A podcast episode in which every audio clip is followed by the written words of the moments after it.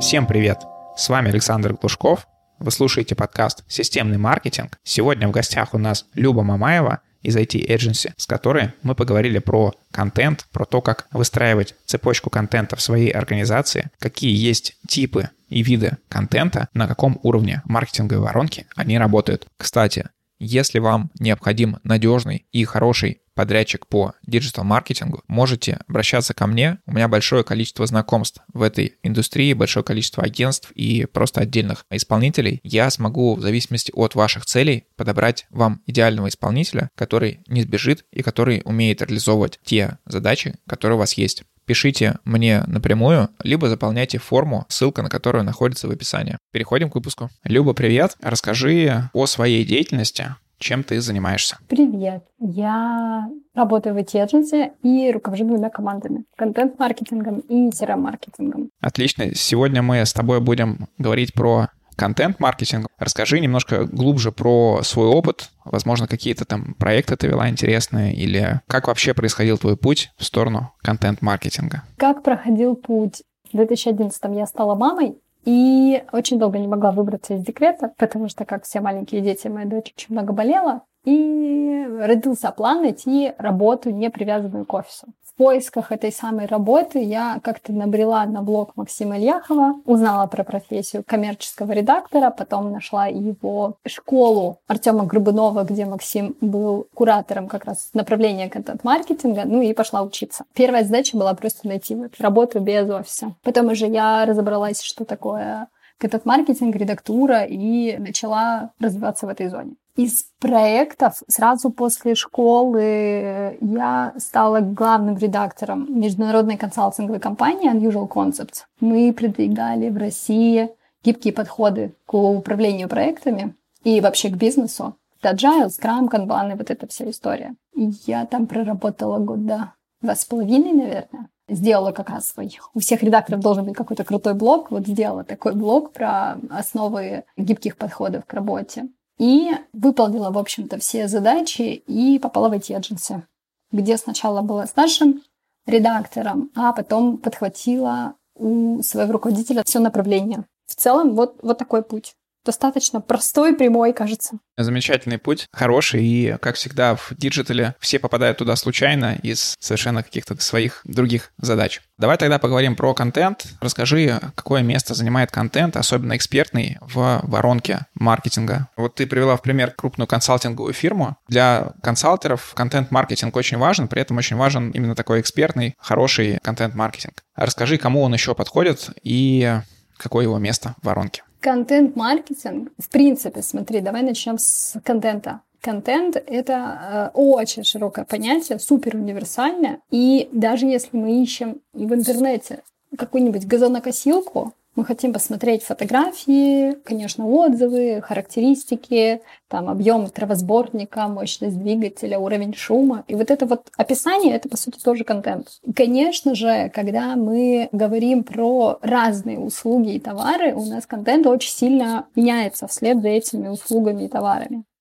Про газонокосилки мы пишем одно, про консалтинг мы пишем совершенно другое. Ну, в общем-то, суть от этого, мне кажется, не меняется. Контент — это нечто о продукте, что мы рассказываем потенциальной аудитории для того, чтобы эта аудитория изучила продукт и убедилась, подходит, не подходит, и купила, если подходит. Если вот так очень супер сильно верхнеуровнево. А дальше уже, да, мы смотрим, а какой у нас продукт, а какой у нас клиент. Это продукт первой необходимости или это продукт, который просто приносит прибыль где-то в будущем, но без него вообще прекрасно можно жить. А знает наш пользователь об этом продукте или он ничего об этом не знает? То есть это что-то там, инновация какая-то. Вот из всех этих кусочков складывается тот самый пазл, и мы понимаем, какой конкретный контент нам нужен вот в этой ситуации. Замечательно. А давай сделаем какую-то градацию по уровню вовлеченности пользователя в контент и близости этой вовлеченности к совершению целевой конверсии. Давай попробуем. Самая, самая первая, кажется, история, когда человек хорошо знает, что он хочет купить, и у него идет вопрос только выбора. Вот мне нужен холодильник. Я знаю, какого объема, я знаю, какого цвета, и вот здесь контент нужен максимально простой, ну и он будет максимально конвертирующий на самом деле. С другой стороны, у нас может быть целевая аудитория, выбирает из очень большого количества абсолютно одинаковых товаров, и здесь нужно, конечно, подсвечивать какие-то уникальные свойства. Позиционирование может быть какое-то рассказывать миссию. То есть здесь может быть прям много-много вариантов. Даже если мы смотрим те же холодильники, на самом деле их прям много может быть производителей, если вообще все рассматривать. Бывает, что у нас инновационные продукты пользователь покупатель наш вообще не представляет, что такая штука на рынке существует. И тогда мы должны контентом заходить сильно раньше и рассказывать о проблеме, о возможных решениях, и вот свое решение туда встраивать и рассказывать о нем. Причем это будет самый долгий путь, потому что, ну, здесь совсем никаких знаний нет, и сначала нужно пройти воронку узнавания, потом доверия, потом вот сам продукт пользователь начнет смотреть. То есть оно прям супер-супер такое длинное. Есть еще четвертый, наверное, вариант, когда пользователь просто принимает решение сильно заранее, и мы его не можем... А, когда он принял это решение, точнее, мы уже на него не можем повлиять. Например, банковские вклады. Когда человек открывает ИП, например, он уже, скорее всего, почти точно знает, в каком банке он откроет расчетный счет. И здесь, с одной стороны, контент должен быть про то, как открыть ИП, а на самом деле мы будем продавать открытие расчетных счетов. То есть вот такая штука. Пользователь знает про то, что есть расчетные счета, он что-то об этом читал, у него есть какое-то свое представление, но контент должен отрабатывать сильно раньше, потому что пользователь уже к нам приходит уже со своим решением. То есть я бы говорила вот про четыре стадии. Первая, когда мы четко знаем, что мы хотим купить, и выбор у нас достаточно маленький. Вторая история о том, что у нас продукты все на рынке одинаковые, и, в принципе, они по товарным характеристикам вообще никак не отличаются, но нужно как-то обратить внимание пользователя на себя.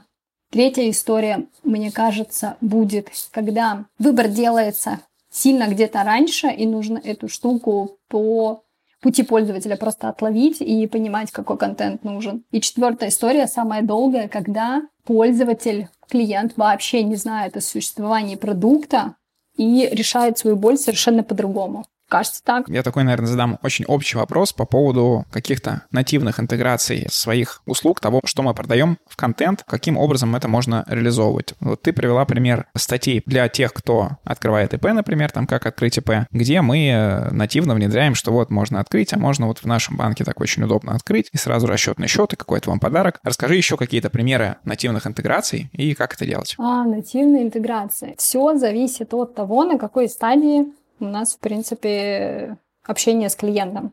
Если мы в самом начале воронки, и мы, в принципе, клиенту рассказываем о том, что вот такая история бывает, такой продукт бывает, скорее всего, здесь интеграцию сделать будет очень сложно. Чаще всего мы встраиваем продукт в один из других решений и брендируем одну картинку или, в принципе, это может быть спецпроектом. Какой-то бренд вот рассказывает о проблеме, в том числе подсвечивая, что там есть вот и его решение. Если мы говорим про продуктовые статьи, которые конверсионные, которые находятся в финальных частях воронки продаж, то там, конечно, обязательно сделать продуктовую интеграцию прямо в статью. То есть это должна быть врезка в блоге, крупная, яркая, в которой будет написано «пойди посмотри демо» или «запроси цены» или «сходи на консультацию». То есть здесь целый диапазон от очень таких аккуратных и холодных интеграций до таких прям вот «купи-купи», попапчик, какой-то прям перевод в продукт. Все зависит от того, на какой стадии воронки наш читатель. Потому что контент — это штука очень универсальная, мы его можем, в принципе, почти везде использовать. Хорошо, смотри, а расскажи мне про различия таких типов контента, который э, идет на условно внешнюю аудиторию и э, на экспертность. К примеру, это сайт какого-то рекламного агентства, там пример того, как, в котором ты работаешь, и, э, допустим, есть какой-то контент, который для потенциальных клиентов, там, как мы настраиваем там такой-то вид рекламы. А есть контент для увеличения узнаваемости себя среди экспертов, среди рынка, чтобы, ну, вот немножко поднимать какой-то свой бренд. Какие есть принципы и подходы к такому контенту? Давай уточню. Второй вариант про узнавание бренда среди покупателей или таких же экспертов? Среди экспертов, среди коллег, таких же экспертов. Если мы работаем с покупателями, да, с нашими будущими клиентами, то контент у нас будет основан на их болях, на том, что они ищут, и он будет находиться на тех площадках, где эти покупатели в принципе есть. Даже если мы пишем у себя в блоге, мы обязательно это публикуем анонсами в соцсетях, продвигаем рекламой на нашу аудиторию по интересам или по пикселю, например, те, кто был на сайте. Или мы идем сразу на отраслевую площадку, там, где, например, мы пишем, не знаю, про сельхозтехнику, и идем в журнал в нишевые СМИ, в котором вот про сельхоз интересы рассказывается. То есть мы идем на ту площадку, где они есть. С какими форматами? Вообще, на самом деле, с любыми. Потому что здесь никаких ограничений ну, вообще, в принципе, быть не может. Если мы работаем с аудиторией таких же экспертов, то здесь, скорее всего, мы будем рассказывать совершенно другие вещи. Даже если мы пишем тот же самый кейс, он может подходить и для внешней аудитории, и для экспертной аудитории, коллег, то в первом случае для покупателей мы расскажем о результатах, которые мы достигли, сфокусируемся на ресурсах, например, которые компания затратила, чтобы этот результат получить, на процессе глазами клиента, такое некоторое демо делаем будущего возможного общего проекта для нового клиента. А если мы рассказываем это эксперту-коллеге, то здесь будет история о каких-то фишечках производственных, сильно более глубоких и детальных. Там вот такую сделали, там шаблон, вот такой отчет, вот на это обратили внимание. Вот обычно так, а здесь сделали по-другому. Глубина и подача материала будет кардинально разной, даже если это как бы один и тот же кейс. Но сама фактура внутри, она будет прям очень-очень разная. Скажи, а какая актуальность э, вот этого второго варианта, когда мы хотим повысить свою узнаваемость среди коллег для, например, такой сфере, вот в которой мы с тобой работаем, это интернет-маркетинг. Большинство контента, который я вижу и вообще который пишут коллеги, насколько я понимаю, это как раз получается не для клиентов, а больше для того, чтобы повысить свою узнаваемость среди своих же коллег. Я думаю, что это какая-то профессиональная деформация, то есть им кажется, что нельзя писать какие-то более общие статьи. Заметил ли ты такую тенденцию тоже? Писать для коллег действительно проще, потому что ты пишешь как для себя. Ты сам такой коллега в какой-то мере. И эту аудиторию себя ты прям хорошо понимаешь. И не специально абсолютно это происходит. То есть ты чем гордишься, то и рассказываешь. Очень часто мы такое видим, вот даже внутри Agency, когда готовим свои кейсы для публикации. Другое дело, что действительно продвигать нас могут кейсы, которые для будущих клиентов созданы. И здесь большая работа внутренней редакции настроить процесс таким образом, чтобы смещать фокус того, что интересно эксперту, на то, что будет интересно будущему заказчику этой услуги. В IT у нас есть прям такая процедура, бизнес-булшит-тест, мы ее называем между собой. Когда мы делаем структуру будущей статьи, прямо расставляем акценты, что мы хотим сказать, какое впечатление мы хотим произвести, на кого мы это все делаем, кто должен это прочитать, что он должен понять. Прям, когда ты это разбираешь подробно, приподробно, хотя вот все профессионалы, все могут написать, в общем-то, без такой истории. Но проходя по этому процессу, ты очень четко понимаешь, что вот эту штучка, вот это какая-то фишечка, я прям нежно ее люблю, но она мне не помогает достичь цели. И она остается для какого-то личного бложика, для телеграм-канала, для того, чтобы поделиться внутри агентства на итогах с коллегами. Посмотрите, какой я придумал. Но в публикацию она не идет. То есть такая штука, да, действительно есть, но это точно не специальная история, Скорее я здесь вижу сложность в самом процессе, потому что когда ты пишешь, очень сложно отделить себя от целевой аудитории. Особенно если они достаточно близко расположены. Там маркетолог или редактор пишет для директора по маркетингу из компании клиента. Очень тонкая грань. Поэтому может происходить такая путаница. Согласен с тобой. Вот если развить эту тему, кому вообще нужен контент-маркетинг, а кому нет? Я еще приведу пример. Вот мы с тобой говорили про холодильники, и очень часто при продвижении интернет-магазинов товары у всех интернет-магазинов одинаковые, с одинаковым описанием, потому что такое пришло от поставщика. Клиент обычно не очень настроен на то, чтобы переписывать там для нескольких тысяч товаров большое количество контента, так как это в любом случае большие затраты, которые не ведут напрямую к продажам, то есть это какие-то косвенные разные такие факторы. Нужен ли контент-маркетинг в таком случае и в каких еще сферах он нужен, а в каких не нужен? Ну, мне, конечно, кажется, что он везде нужен. Профдеформация, она дает о себе знать. В целом, если у нас... Да, начнем с того, что у производителей действительно привозят товары с определенными характеристиками и со стандартным текстом.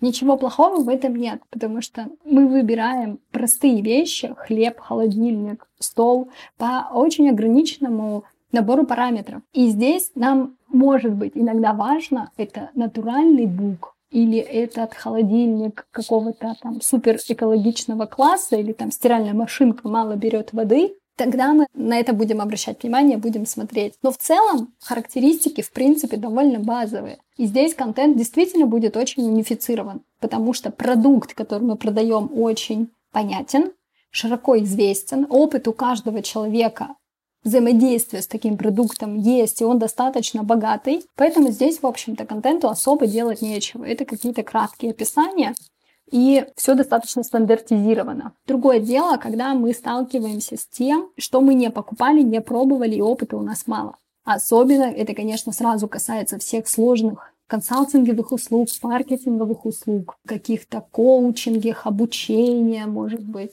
банковских тех же продуктов, если ты с ними еще не общался, не сталкивался супер близко.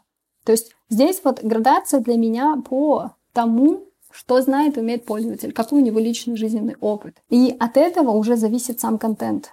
Поэтому ответить на вопрос, кому надо, кому не нужно, нужно смотреть на самого пользователя и на продукт. Мы все время, когда делаем стратегии по контент-маркетингу, одно из первых вопросов, который у нас как раз возникает, какой пользовательский опыт. Потому что даже если вернуться, вот, к примеру, с банковскими счетами, молодой бухгалтер, у него будет сильно больше вопросов. И либо мы возьмем финансового директора, у него будут вопросы совершенно другие, очень узкоспецифические, их будет мало. Потому что ему нужно уже другой уровень погружения. Поэтому, если мы продаем банковские услуги новичкам, это, конечно же, один контент.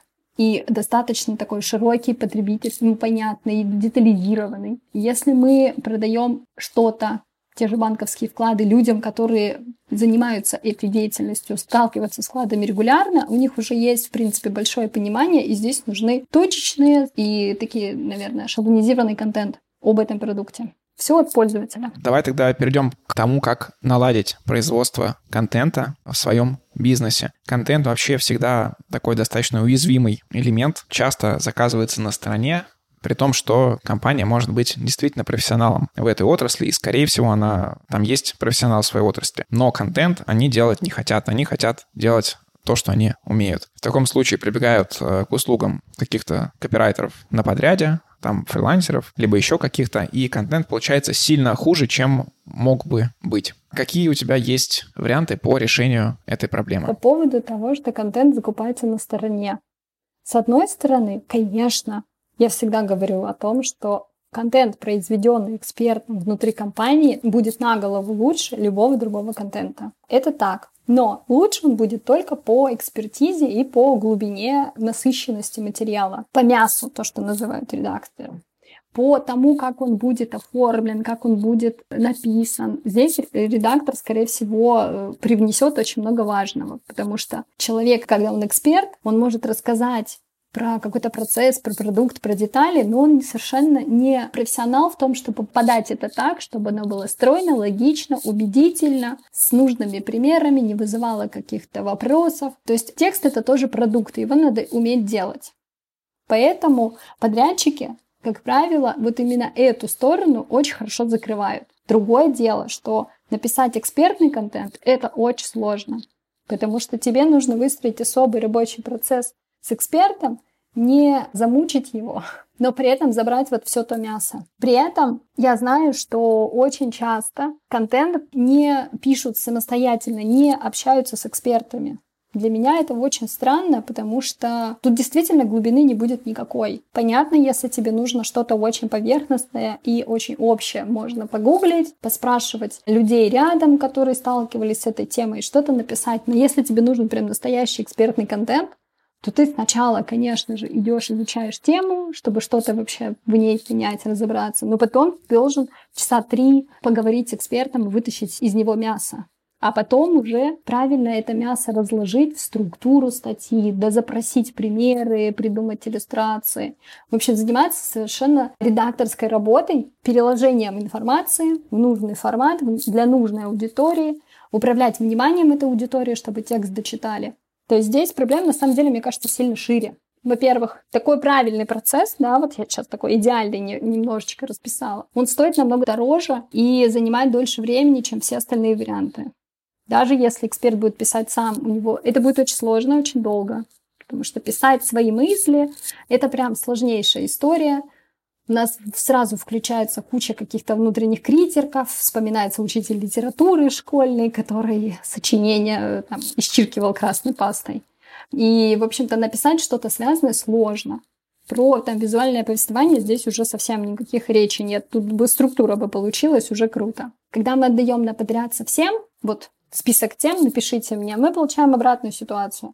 Супер поверхностная, супер водянистая, в общем, что-то на тему. В идеале бы соединять, ну вот, как я уже сказала, это самый долгий процесс, и он самый дорогостоящий. Поскольку в бизнесе у нас всегда есть вопрос оптимизации, именно таким путем, к сожалению, далеко не все выбирают идти. Хотя, на мой вкус, он самый правильный. А как устроить с точки зрения такого вот процесса всю эту работу? Создается какой-то контент-план, там расписывается... Построить, построить. Как я это вижу, что создается какая-то таблица с разными площадками, где мы будем публиковать контент, с различными темами, да, с датами. Да. И вот мы бежим и пытаемся там публиковать, допустим, один качественный контент в неделю и там два менее качественных, допустим каких-то более таких простых. Как это организовать? Ага. Ну, смотри, во-первых, там будет не одна таблица, а сразу несколько. По порядку расскажу. Чтобы у нас в компании контент начал выходить, нам нужен с одной стороны, тот, кто внутри компании готов будет посвящать этому время, сам давать интервью, материал для статей, либо находить внутри экспертов и договариваться, что они свое рабочее время теперь тратят не на свои задачи, а вот на поговорить с копирайтером. Это на самом деле камень преткновения, который совершенно неожиданный, но очень часто случается. Второе, что нам нужно, это сам копирайтер,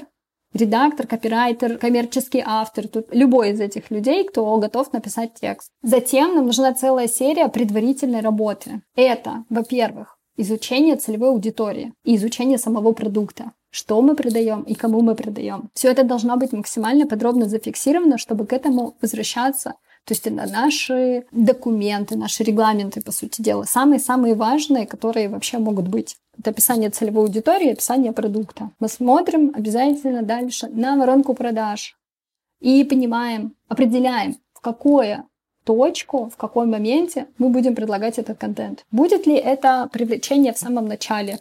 Тогда мы напишем какие-то вау-кейсы и опубликуем их на VC, и напишем много комментариев или купим рекламу. Либо это будет работа по текущим нашим заказчикам, которым мы хотим что-то допродать. Тогда мы, наверное, придумаем какую-нибудь рассылочку или обзвон через менеджеров. И редактор нам нужен будет, чтобы написать ну, не скрипт, но какой-то вот ход разговора, помочь. Может быть, это будет какая-то презентация. То есть вот с этими вещами нужно определиться в самом начале. Кому мы пишем, зачем мы пишем, что мы хотим и о чем мы пишем, какой продукт. Дальше, на самом деле, дело техники. Когда мы эти три вещи изучили, выяснили, у нас появляется список тем, Обычно мы делаем матрицу целую, но здесь можно ограничиваться и списком. Это о чем конкретно можно этим людям рассказать, что их зацепит? Какие у них там проблемы, о каких возможностях они не знают, что они, может быть, ищут. Отдельная таблица у нас будет как раз по площадкам, потому что если мы э, комплексно смотрим на контент-маркетинг, площадок будет много все они будут завязаны друг на друга. Здесь же у нас появится некоторая схема дистрибуции. То есть мы написали в блоге, а потом отнесли в соцсети, а еще положили в рассылку, а еще мы это все в каком-нибудь выступлении рассказали.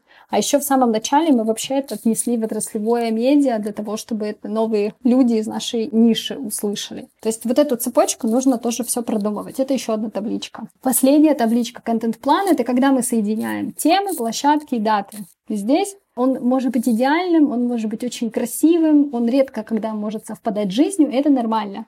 Это наш такой самый-самый гибкий инструмент, который показывает какую-то идеальность, реальность, к которой мы стремимся. Но в целом, конечно же, жизнь всегда вмешивается и вносит коррективы именно вот в контент-план. Это нормально. По поводу одного качественного и двух некачественных материалов, вот так рекомендую не делать. Лучше сделать один хороший материал и его хорошенечко нарезать на другие форматы и посеять по другим площадкам. Потому что от некачественного или менее качественного материала пользы будет мало, а стоимость производства будет такая же. Нет смысла вкладываться в то, что даже мы внутри редакции будем все понимать, что оно какое-то не очень. Никогда не надо такую историю, в принципе, делать. Контент штука довольно дорогая. Если еще прибавить все истории с исследовательской частью в начале про целевую аудиторию, продукт, про воронку, прибавить историю с дистрибуцией в конце, чек получается достаточно ощутимый. И вот здесь соглашаться на полумеры, ну, мне кажется, совсем неоправданно. Поэтому из таблиц что нам нужно? Как процесс построить? Сначала найти копирайтера и внутри найти ему эксперта, помощника, проводника в бизнес, соединить их, чтобы у них был прямой доступ друг к другу, чтобы они могли общаться напрямую. Затем они должны вместе разобраться с целевой аудиторией, разобраться с продуктом, разобраться в какую точку воронки продаж или в несколько точек. Контент будет целиться, только потом перейти к производству контента, и там должен появиться темник, контент-план, схема дистрибуции или какие-то их начальные версии. А затем мы начинаем уже производство и сверяемся, совпадают ли наши планы с тем, что у нас получается, с теми там охваты, или мы получаем переходы на сайт, или звонки, например, из э, статьи, с тем, что мы задумали. Если нет, садимся, думаем, как улучшать. Верхнеуровневый такой процесс. Да, супер. Люба, спасибо тебе большое за интервью. Напоследок сделай какое-то послание тем бизнесам, которые еще не серьезно относятся к контенту, у кого это просто какая-то либо редкая, либо потоковая генерация низкокачественного контента. Стимулируя их к тому, чтобы выбрать путь качественного контента? Наверное, я хочу сказать, попробуйте. Если ничего не вымерет, у вас будет опыт. Если выгорит, у вас будет опыт и еще один канал продаж, либо канал усиления текущих каналов продаж, что тоже очень неплохо. Всем спасибо за внимание. Задать вопросы Любе вы можете по ссылке в описании, а вас я, как всегда, попрошу подписаться на мой подкаст в том сервисе, где вы его слушаете. Всем пока. Еще раз напоминаю, что если вам необходим подрядчик по любой из услуг, связанных с диджитал-маркетингом, в том числе контекстная реклама, SEO, стратегия, медийная реклама, ASO, оптимизация и так далее, можете писать мне, я подберу вам подрядчика.